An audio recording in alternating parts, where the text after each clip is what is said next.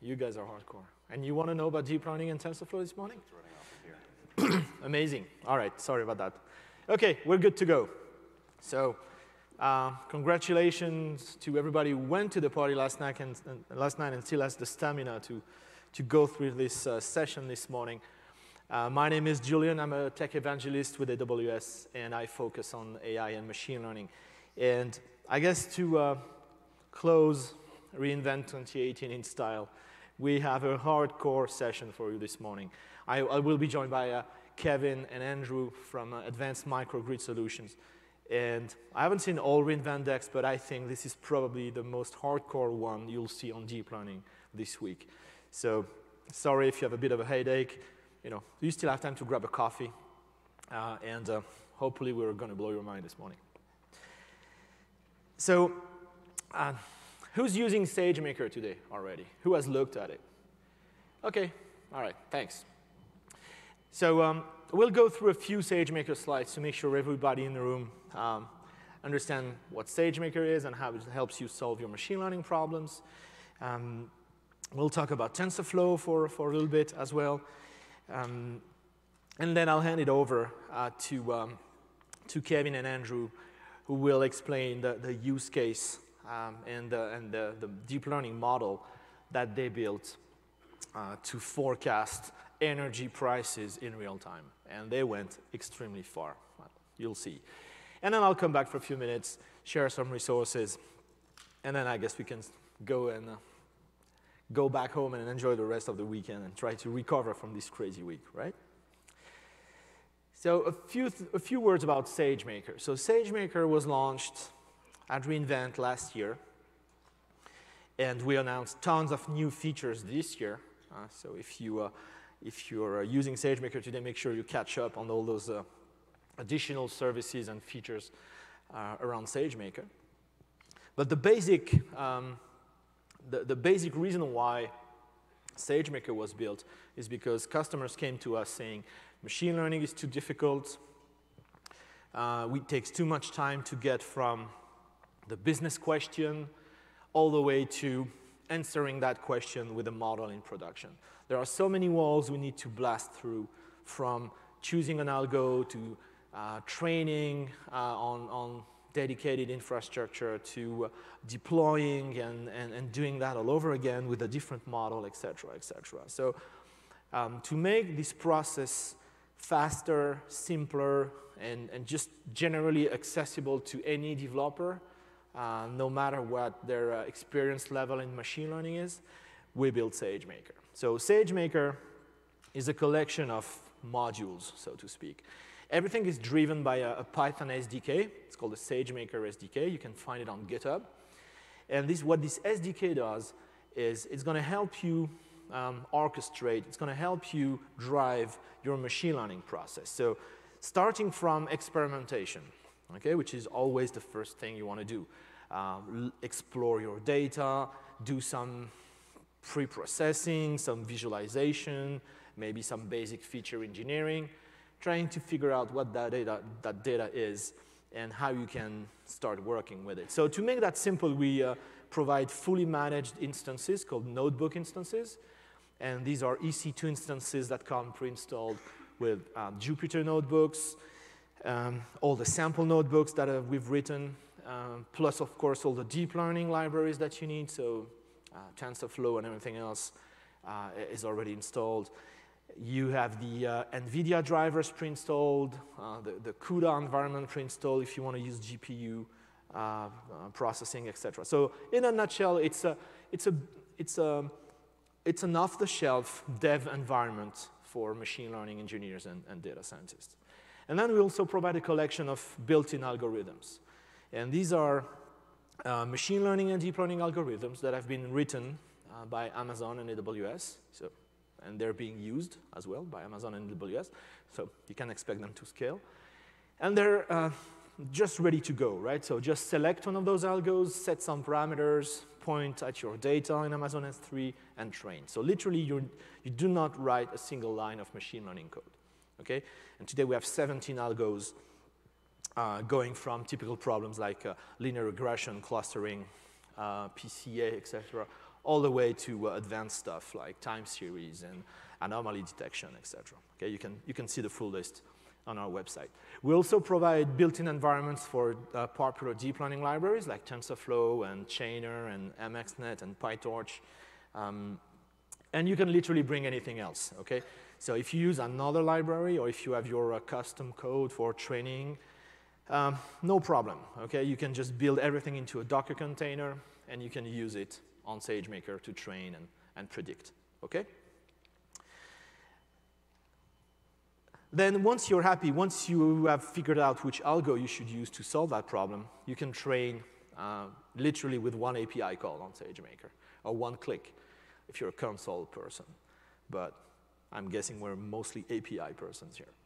Uh, so one API call, uh, fire up a training cluster, um, distributed training is available out of the box. Okay, so zero setup. So fire up that training cluster, fully managed by SageMaker, um, zero server to manage on your side. SageMaker will train uh, a model using the algo you selected, using the data you put in S3. And once the model is available, it gets saved back to S3, and the instances, the training instances are terminated. Okay, so you stop paying. You never overpay for training with SageMaker. Um, you can also automatically tune the parameters for the training job. Um, it's called automatic model tuning or hyperparameter optimization. We'll get back to that. And it's a clever way, it's a machine learning way to figure out the optimal set of parameters for your training job. Okay, so no guessing around uh, using machine learning to optimize machine learning, right? I like that. And then once you're happy with the accuracy of your model, you can deploy it. And again, it's one API call to deploy to a fleet of web servers serving HTTPS-based predictions. Uh, auto-scaling, if you, if you'd like that, uh, in a similar fashion as uh, EC2 auto-scaling. Or if you don't care for uh, HTTP predictions, you can also do batch transforms, okay? So you can grab data from S3, uh, batch, predict it, and get your predictions back from S3 as well, okay? That's, uh, that's another way of doing it. So SageMaker has been launched about a year ago now. Uh, it's been extremely popular, like uh, Andy mentioned in the, in the keynote. Um, we have all kinds of customers. There isn't a, one specific type of customer. We have large enterprise customers like GE and Dow Jones and Thomson Reuters and Intuit. So people who have tons of uh, enterprise data, customer data, and, and they just use machine learning across the whole company to solve all kinds of business problems. Um, and we have also, obviously, web and um, web players like uh, Hotels.com, Edmunds.com, Tinder. I wonder what they do with machine learning. Uh, no one's using it, so no one knows. Uh, yeah, Realtor.com, etc., etc. And of course, these companies, they have mountains of, uh, of user data, and uh, navigation data, click data, swipe data, etc., etc. And you can, you can think of all kinds of applications where machine learning is important. Okay, and SageMaker helps all of them train uh, and, and build, train, and deploy tens, hundreds of machine learning models uh, at scale. Um, because again, what SageMaker really does for you is make that uh, path from business question to model in production fast, faster and simpler than it used to be. So you can innovate faster, you have much more agility in your machine learning process. Okay? If you want to know more about those stories, uh, please go to the uh, SageMaker service page and you will see some, some use cases. And I'm sure uh, we'll have plenty of SageMaker customers um, uh, speaking at reInvent this year. And the videos are being put online uh, uh, really quickly this year, so some of them might already be online. So let's talk about TensorFlow for, for a minute. So TensorFlow is, uh, is an open source library. Who's already using it today? All right, quite a few people too. All right. So it's an open source library, and it's fair to say it's probably the, the most popular library for deep learning uh, these days. Uh, the main API is in Python. Uh, there is some kind of support for other languages, but really, um, most people use Python. Um, it's quite easy to build, all, to build all kinds of network architectures with TensorFlow. I, um, it has uh, predefined APIs to build uh, quickly. uh, fully connected networks, convolutional neural networks, uh, LSTM uh, networks, and all kinds of other architectures. So you know you can quickly, in just a few API calls, you can quickly stack those layers and, and build uh, build a network. Um, the, the initial model for TensorFlow is, uh, is uh, based on symbolic execution. So symbolic execution is, it's a complex word for something that's not so complex. Symbolic execution means you first define the, the network, the execution graph, okay? So it's fully defined, and then you train it, okay? So you have those two distinct phases. Define the network, the graph, okay, then it's frozen, and then you train it. Okay?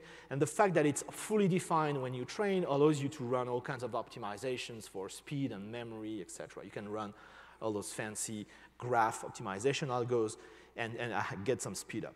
Okay? The problem with symbolic execution is the graph is frozen during training, right? It's, it's really the downside to, the, to that. So this means you cannot change the network, you can't change the graph while training, Okay? And for most applications, it's okay. But for some more advanced use cases, we actually want to maybe make the, the network deeper as training uh, progresses or wider, or we want to inspect, uh, we want to stop training and look at weights and look at exactly what's going on. We, could we literally want to debug uh, that uh, network just like we would debug code, right?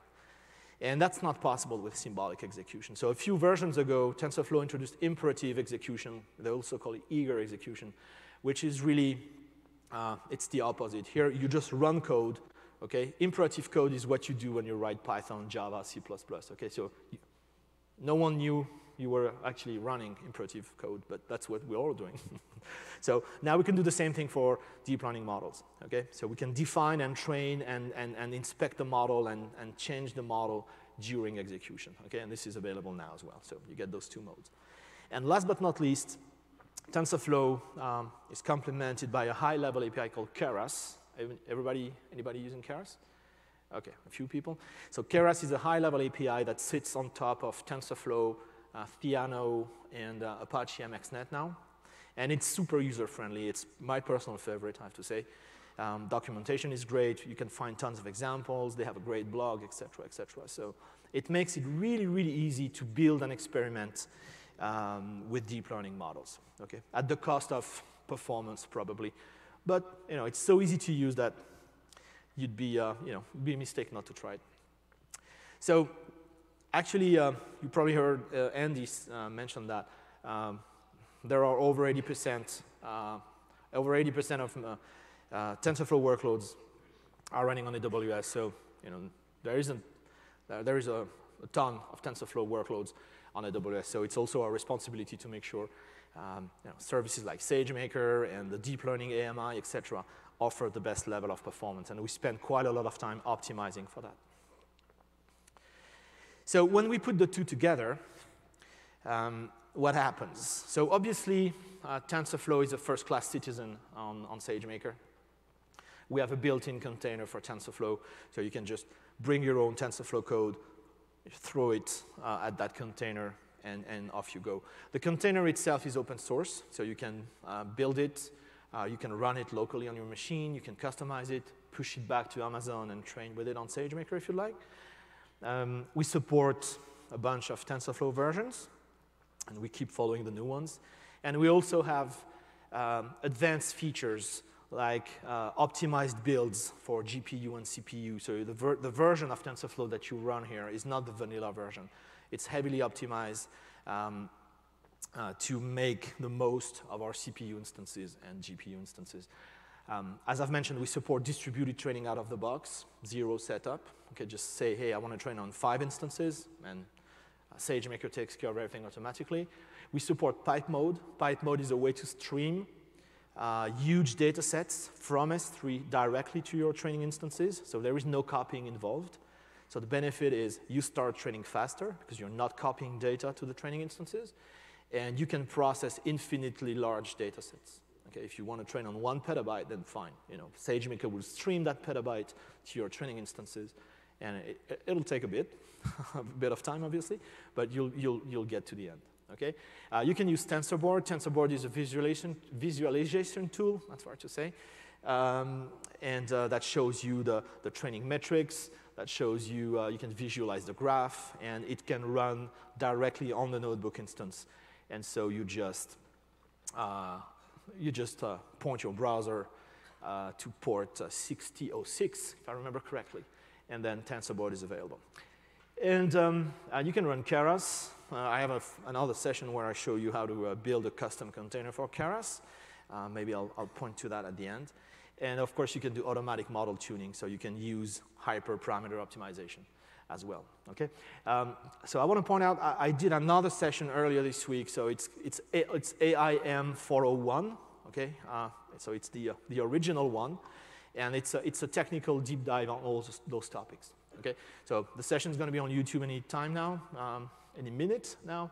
Uh, so if you're interested in all those advanced technical features, this is the video to watch, okay? Uh, and there's a long demo of using Keras as well, okay?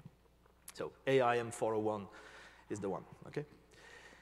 Um, so using Keras on SageMaker is also possible, like I said, and this is specifically important because this is what our friends uh, did here, and they're to talk about it. So um, there are the Keras layers, so the tf.keras API, is available in SageMaker. It's part of the, uh, of the native TensorFlow API. If you want to use the Keras library itself, which brings many more APIs, um, then you need to build a custom container. Okay, it's not really difficult. You write a simple Docker file, build a container, push it to ECR, and, and then use it just like you would use any other job. If you're interested in this, uh, this is the video I was uh, referring to. It's a full, uh, the full process uh, full session on how to run Keras from scratch on, um, on SageMaker, okay, building a custom container, etc. So before we dive into uh, a crazy use case, I want to show you a simple example.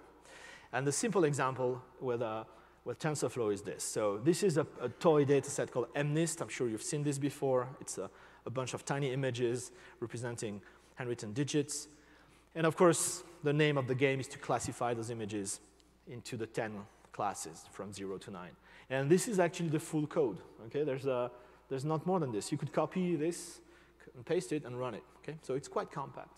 So what do we do here? Import TensorFlow, grab the MNIST dataset, which is already split into training and testing. Uh, we just normalize the pixel values. Okay, these are black and white images, so pixel values are 0 to, to 55. We want to normalize that to a float uh, floating point value between 0 and 1. And then we build a fully connected network. That's what uh, Keras calls uh, sequential. We flatten the image to have a, a flat uh, vector as an input sample. And then we push that through a fully connected layer with 512 neurons, apply some dropout, which is a, regular, a regularization technique to combat uh, overfitting. And then we have the output layer with 10 neurons. Okay, and we compile the model, uh, define the loss function, define the metrics, and train for 10 epochs and then score. Okay, so that's all there is to it, right? I mean, this is a simple, uh, fully connected network, and it gets probably to 90. Uh, I, I didn't run those numbers, but I would say probably 95 at least percent accuracy on this on this task. Okay, so the power of deep learning is is strong, right? Even with a few layers, you get, you get a good accuracy. The last thing I want to mention is automatic model tuning, um, because this is an important part of, uh, of the next use case. So automatic model tuning is about finding the right set of hyperparameters, okay? So in the case of deep learning, um, what should the learning rate be and how many layers do I want and how wide should those layers be, how many neurons do I want in there, et cetera, et cetera. Okay, all kinds of parameters that are difficult to figure out. So the first way to do it is manual search, AKA I know what I'm doing, okay? Well, it's a sad fact of life that none of us know, uh, knows what, what they're doing. So that doesn't really work, okay? You can try 100 combinations, you know, you'll never know that you have the optimal one. So random search uh, aka spray and pray. That's my terminology for it. Um, just try to pick random sets of hyperparameters, hoping that if you train enough, right? If you train 100 times, 200 times with 200 different combinations, maybe you'll hit the right spot, okay? Not really scientific. The third way is grid search, aka X marks the spot. So you start, it starts like ran, just as random, okay? Pick maybe 10 or 100 combination of parameters, train, and then the assumption is there will be some area in there that is interesting, okay, that, where you have slightly higher accuracy. So you will zoom in on that part of the hyperparameter space and do it again, right? Zooming in on that hotspot that seems to deliver high accuracy models. So as a matter of fact, this is painfully slow because you can train literally hundreds and hundreds of models, so it's expensive. And it's not intuitive, but actually random search works better, which is very disappointing, right, from an intellectual perspective. And then the best option is to use HPO, which uses machine learning optimization. So it trains a couple of models, okay, looks at the results that it got from the parameters that it picked at random initially, and then it applies machine learning optimization in order to select the next bunch of parameters. So it's an iterative process where you train, let's say, two models, optimize the results, pick two more sets of parameters, um, and then based on those four data points, optimize again, and then on the six, optimize again, on the eight, optimize again, et cetera, et cetera. And if you can't sleep tonight, uh, you can read about Gaussian process regression and Bayesian optimization. I recommend it. It works very well if you can't sleep. And, uh, and this is what SageMaker uses to quickly um, and efficiently deliver an optimal set of parameters. And it's so easy to set up. It would be a crime not to use it, right? And you don't need to know much about machine learning to use it. So I'll point you at the doc. You can figure it out in no time. But now it's time uh, for, uh, for Kevin to join us. So please give him a warm welcome, and Andrew as well, of course. Thank you. Thank you for joining us at reInvent. Thanks. And uh, okay, hang on to your hats. This is going to be crazy, right? okay. Good luck, guys. yeah, thank you, Julian. Good morning, everybody. So I'm Kevin Clifford, product manager at Advanced Microgrid Solutions, or AMS, and I'll be talking today about how we've used uh, AWS and SageMaker to deliver a key business objective. So, um, and then I'll bring up Andrew to, to go through how we delivered on that. So first, a little bit about our company. Uh, we were founded in 2013. We're based in San Francisco and we're a technology agnostic energy platform and services company that maximizes wholesale energy market revenues for both behind the meter and in front of the meter energy assets. Raise a hand if you know exactly what that means. Okay, yeah, there's quite a bit of industry specific terminology in there that I'll break down in just a moment. At a high level, we're the software layer that sits between physical energy assets and the various um, players in this space. So, utilities, markets, retailers, as well as uh, trading desks. So first with energy markets, um, what is an energy market? Uh, electricity is traded in regional wholesale markets where the operator is there to facilitate and oversee the sale and purchase of energy for a very specific geography. Um, and one of their primary goals in doing so is to make sure that supply exactly equals demand at all points in time. Uh, failing to do so disrupts the physical power grid, and then an outcome could be widespread power outages. So a key part of this is that at all times, um, demand varies widely through time as there's uh, changes in behavior, changes in environmental factors like weather that are causing that to, to go up and down um, somewhat in a volatile fashion. Uh, and it makes this all that much more difficult for the operator to procure the exact right amount of supply to hit that changing target. Also, recently, there's been increases in volatility in the supply side as there's more renewables or intermittent generators that are brought onto the grid. So it makes kind of matching those two up in time very challenging. Um, the supply side, if you look at the participant, their job is to come up with a bid, which is a pairing of price and quantity, and to decide how much they want to sell at a given point in time. Um, the market operator then consumes all of those bids and then awards specific suppliers the right to generate in turn, they're paid for this generation at what's known as the market clearing price. And so this is the price set by the marginal unit used to meet that demand target. Shifting over to energy technologies, so there's a wide range of generators out there. Um, how they generate electricity differs. Um, so you have thermal generation, gas fire generation, you have renewables like wind and solar, you have hydroelectric dams, and you have this, a relatively new entrant, uh, battery energy storage.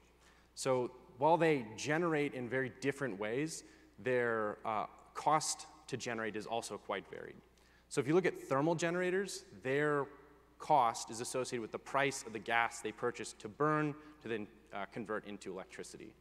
On the other end of the spectrum, batteries, their cost to generate comes in the form of opportunity cost and weighing price arbitrage decisions and whether or not it's uh, more advantageous to charge or to discharge energy. So when you're considering this kind of that end of the spectrum, it's important to have a very accurate price forecast to understand your opportunity cost, and more than just an accurate price forecast, an encapsulation of the uncertainty on that forecast. So you can weigh these decisions and make uh, profitable decisions over time.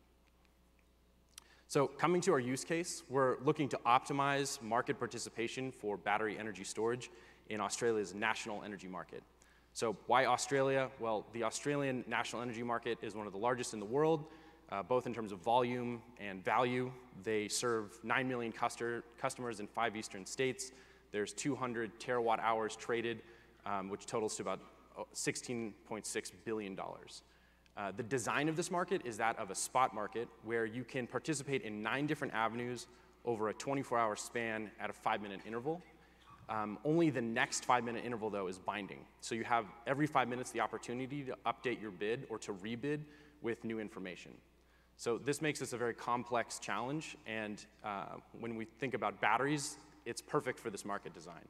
Um, a use-limited resource is perfect for creating and capturing value, but that's contingent upon accurate forecasts, one, to meet the requirements of the market, but also to understand your opportunity cost and then make the correct decision. So to go into some of the operational challenges of this use case, dependent on the market, is let's use one. So if we focus on the 405 to 410 window and say you want to bid for that time, that market actually doesn't, or you have to su supply a bid to that market 90 seconds before then. So at 4 o'clock, 3 minutes and 30 seconds, you have to put that market, or that bid into the market operator's hands.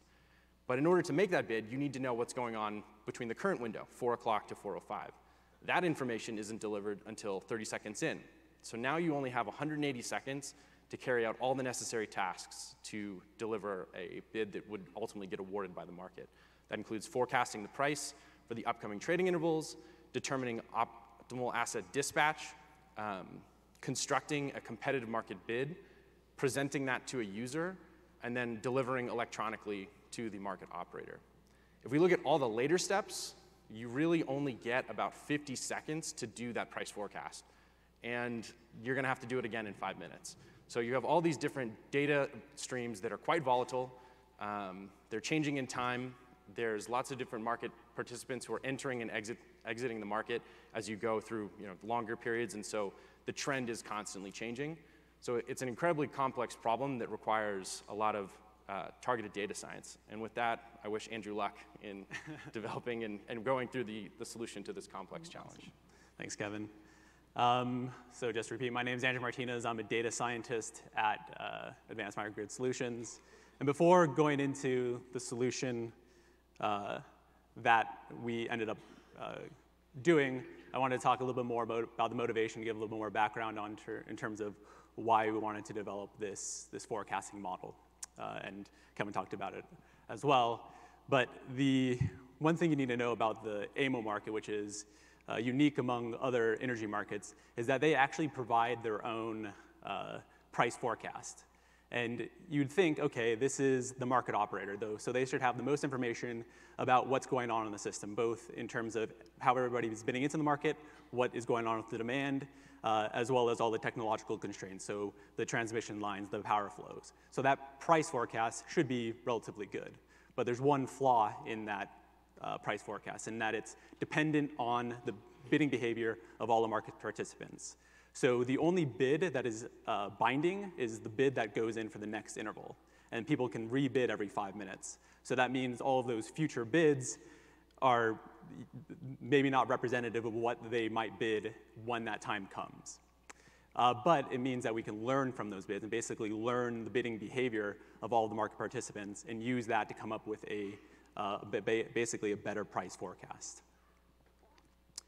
Um, so why did we go down the neural network route? So you can, again, because we've been talking about TensorFlow, we went down uh, this deep learning route. So why did we do that? One is it's a complex market, right? So kind of like trying to understand and trying to forecast uh, stock market prices, there's a lot of market dynamics. Uh, so there's not only seasonalities that you're uh, trying to incorporate and common exogenous factors like weather, uh, there's also the, a number of other feature sets such as the network outages and neighboring market conditions that you want to include in your price forecast and you intuitively know have influence on uh, what the price forecast is going to be, but you don't know how much those features are important and what the uh, correlation between those features are. And neural networks are very good at basically telling you which features are important and how they're related with each other. And the other thing is we wanted to build a model that could build with us, that could grow with us into the future. So as the market becomes more volatile, we wanted something that could dynamically pick up all of that new volatility. Uh, there's also a number of studies I'm showing two here uh, that look at using deep learning techniques um, uh, that, that show promise compared to you know, statistical methods or other uh, just machine learning, you know, boosted tree sort of algorithms and, and, methods. So we you know, invested the time in going down the neural, neural network route. Um, so before getting into like the model and the meat of uh, what we built, uh, just a quick overview of our architecture. Uh, so starting the process, so the majority of our input data is coming from a third-party database, um, an MS SQL database, and the third party is basically uh, replicating the AEMO data, or the AEMO database in real time, so it's constantly updating. Uh, we have a job that goes out, pulls down all of the information, all the feature sets that we're interested in, um, does some pre-processing on it, uh, and then pitches that to S3 uh, so that it can be used by all the other AWS services relatively easily. Uh, then when we're going to do our uh, model training or model tuning. Uh, we are using SageMaker. Uh, and then we have, when we go to do the tuning job, we also have a connection to DynamoDB. So we're able, again, when you start to build a lot of these models, you want to store some of the metadata in it so you know what version you're on, what code commit you're using, so you can go back in time and say, okay, this forecast model at this particular time was using this in input data. Uh, this particular model version so you can replicate and you can kind of understand what's going on there. And uh, so we made that connection. And then once the model has been trained and SageMaker has done its sort of its magic in determining what was, what are the best hyperparameters to be using in our particular model, uh, we're deploying it, again, using SageMaker, and then wrapping it uh, using Lambda uh, API Gateway and Route 53, basically as like a microservice. So there's a, a static API or a static address that's serving API that we can basically hit saying, okay, give me the forecast at this particular time for this particular product. Uh, and it then in turn pulls in the data from the live data from the MSQL database, does some pre-processing on it, pitches that over to SageMaker, which does the inference, gets that inference back, does some post-processing on, on, it again, and then uh, then display or you know sends the the request back to us in a form that we're expecting. And then we're all doing. I don't know if you've used AWS Chalice before, but uh, it's a nice little framework to do this all of this orchestration and, and, and do this in, in Python.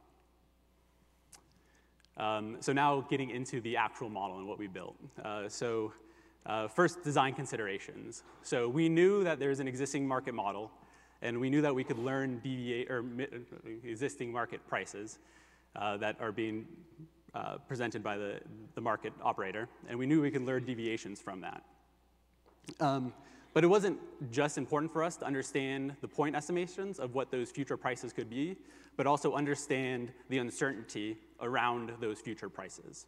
Because it's, I'll, and I'll get into this uh, later as well, and it'll become more apparent as to why.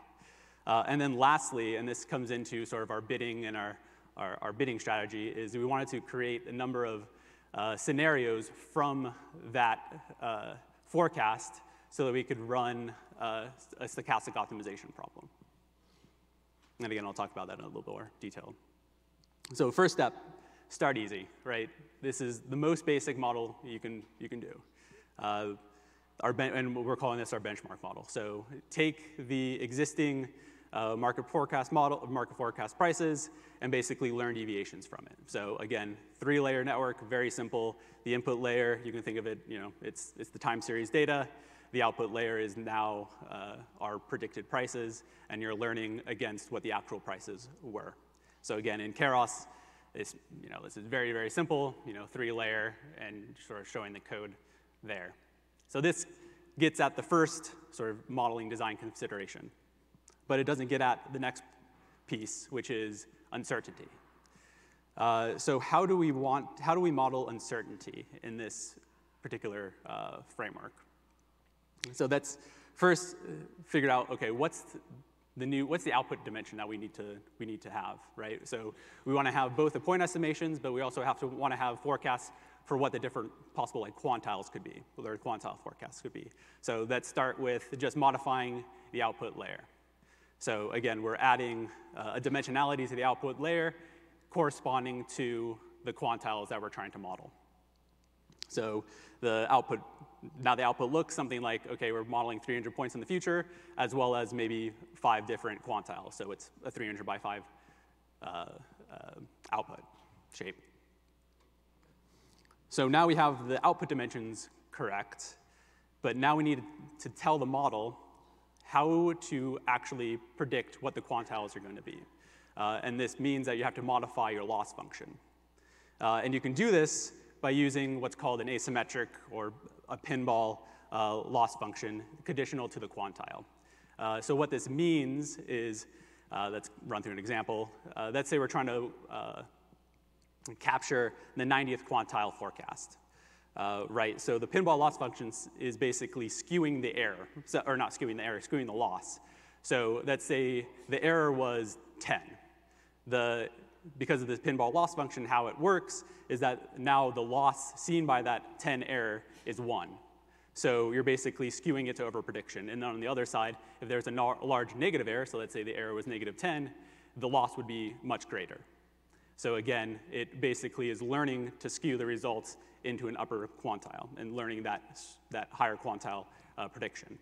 And again, so this, you can't do this in Keras, so you can write uh, um, basically using TensorFlow uh, a custom loss function here, just using a maximization function and then a computed weighted uh, loss function as well on top of that. So what does that give us? Uh, so walking through the graph, the blue line here represents the actual prices. So this is the price that actually materializes uh, in the market. Uh, the green line, which is a little bit faint, but you can kind of see it, is what the market forecast predicted at this at, at time equals zero. And then the gray lines represent our forecast, our quantile forecast. So we're looking at five different quantiles, 10, 30, 50, 70, 90%. So there's a couple of things you can glean from this, and this is why it becomes very powerful and apparent why we were interested in doing this quantile forecast is one, it tells us when we have a higher uh, likelihood of the price not being volatile, right? So if the quantiles are closely uh, clustered, then we know that the price is likely not going to be spiking during that time. Whereas if the quantiles became more separated, then there is a likelihood of this price spike occurring. So we can use that information in our bidding uh, strategy to basically determine, okay, maybe we do want to reserve power to, uh, so we can discharge later, or maybe we want to discharge now because nothing else is going to, nothing, we're certain that nothing else is going to occur in the future. So the last part of this is taking that quantile, those quantile results, is running uh, and coming up with a number and this is our last model design uh, specification, is that we wanted to come up with uh, scenarios that we could run through a stochastic optimization problem. Uh, and the thing here is that you could just randomly sample from that distribution, but the issue is, is that there's a covariance between both temporally as well as between the different products that you're, that you're, trying, to, you're trying to predict.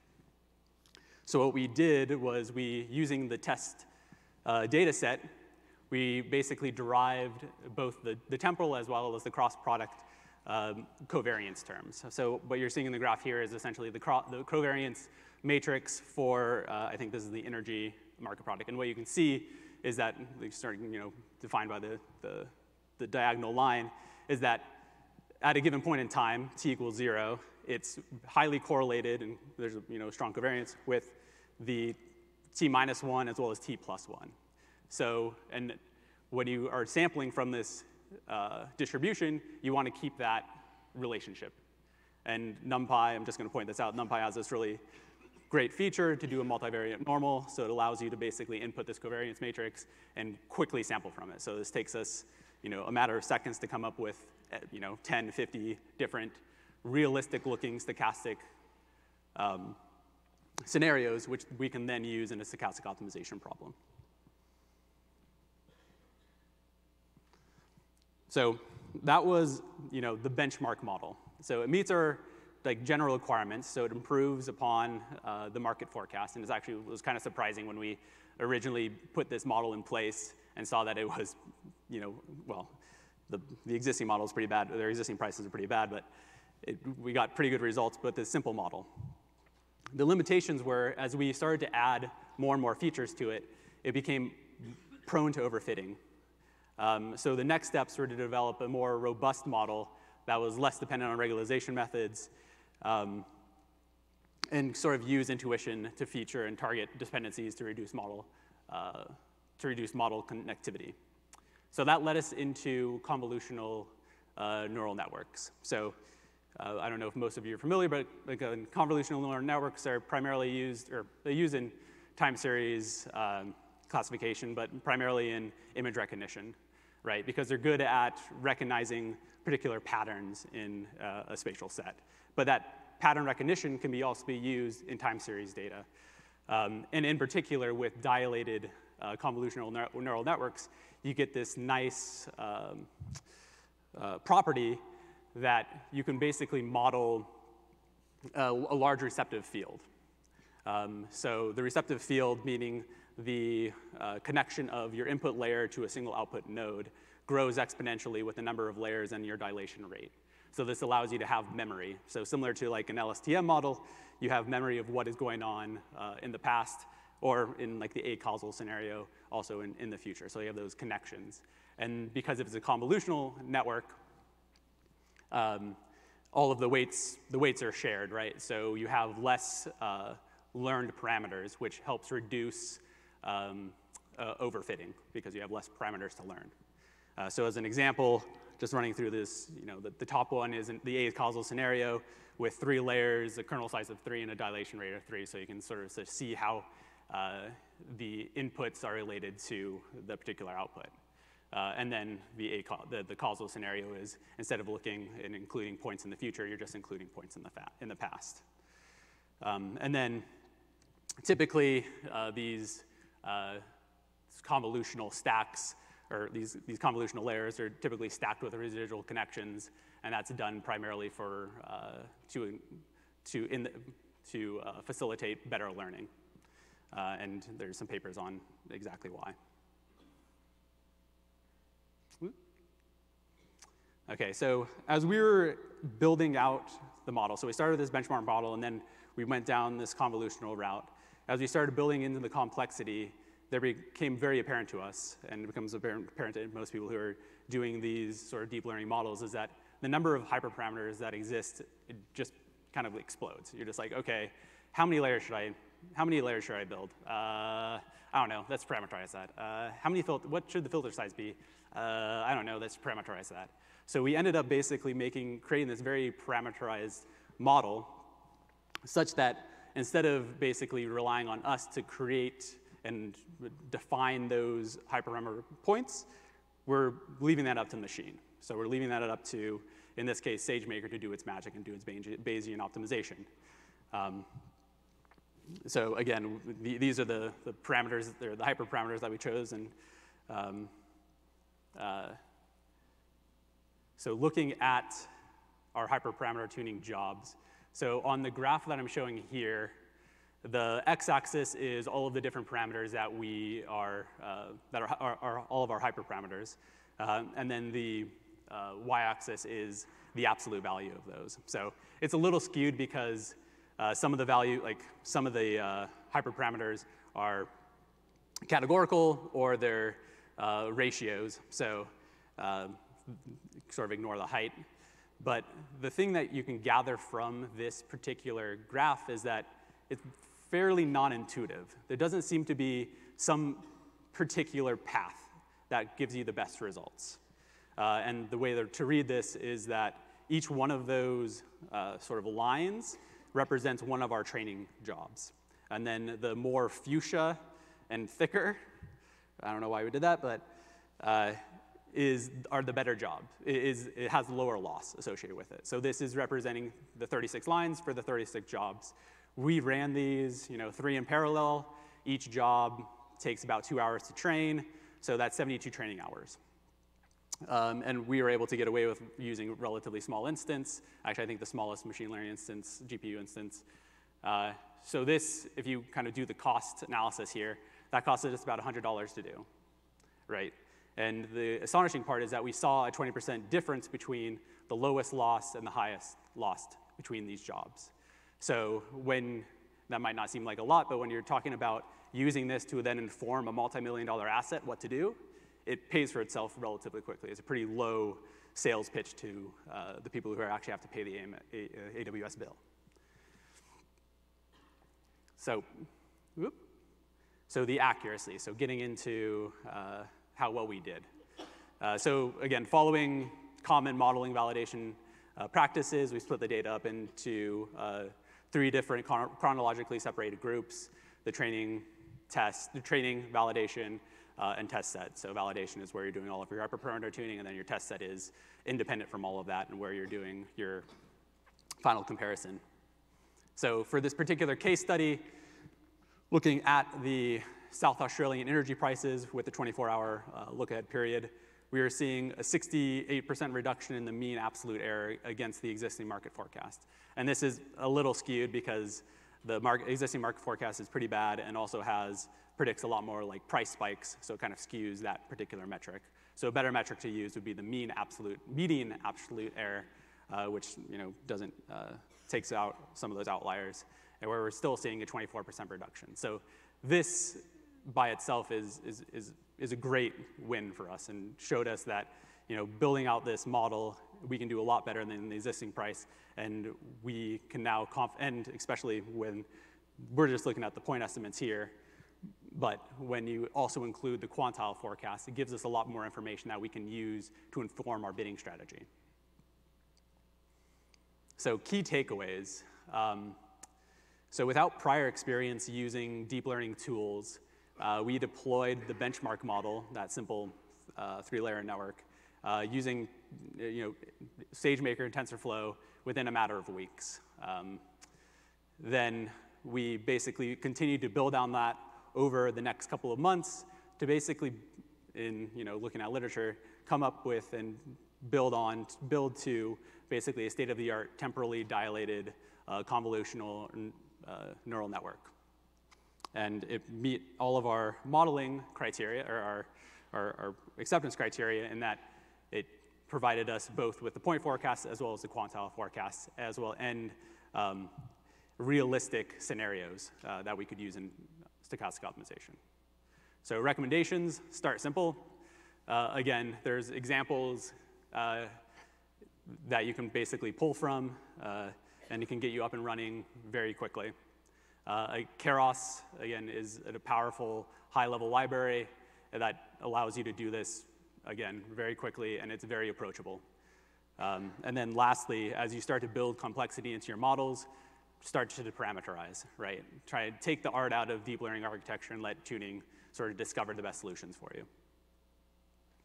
Um, so uh, again, before I sort of pass this back over uh, and sort of open the floor for questions, I wanted to give a big shout out to Corey Noon, who's actually the uh, first author on a lot of this work, and this is primarily his brainchild, but he's on vacation, on a well-deserved vacation right now in Thailand, so you're stuck with me instead of him stalking.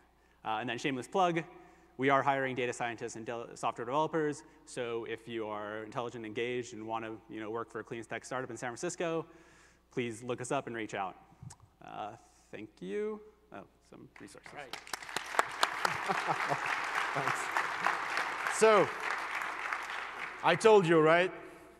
I told you, these guys are, these guys are awesome. This is really, some of those slides probably can keep you busy for a few weeks, right? Trying to get to the, yeah? I know, I know they're still keeping me busy, but that, this is awesome. This is exactly the kind of content that, uh, you know, we want to see. It's a, it's a deep dive session, so again, congratulations.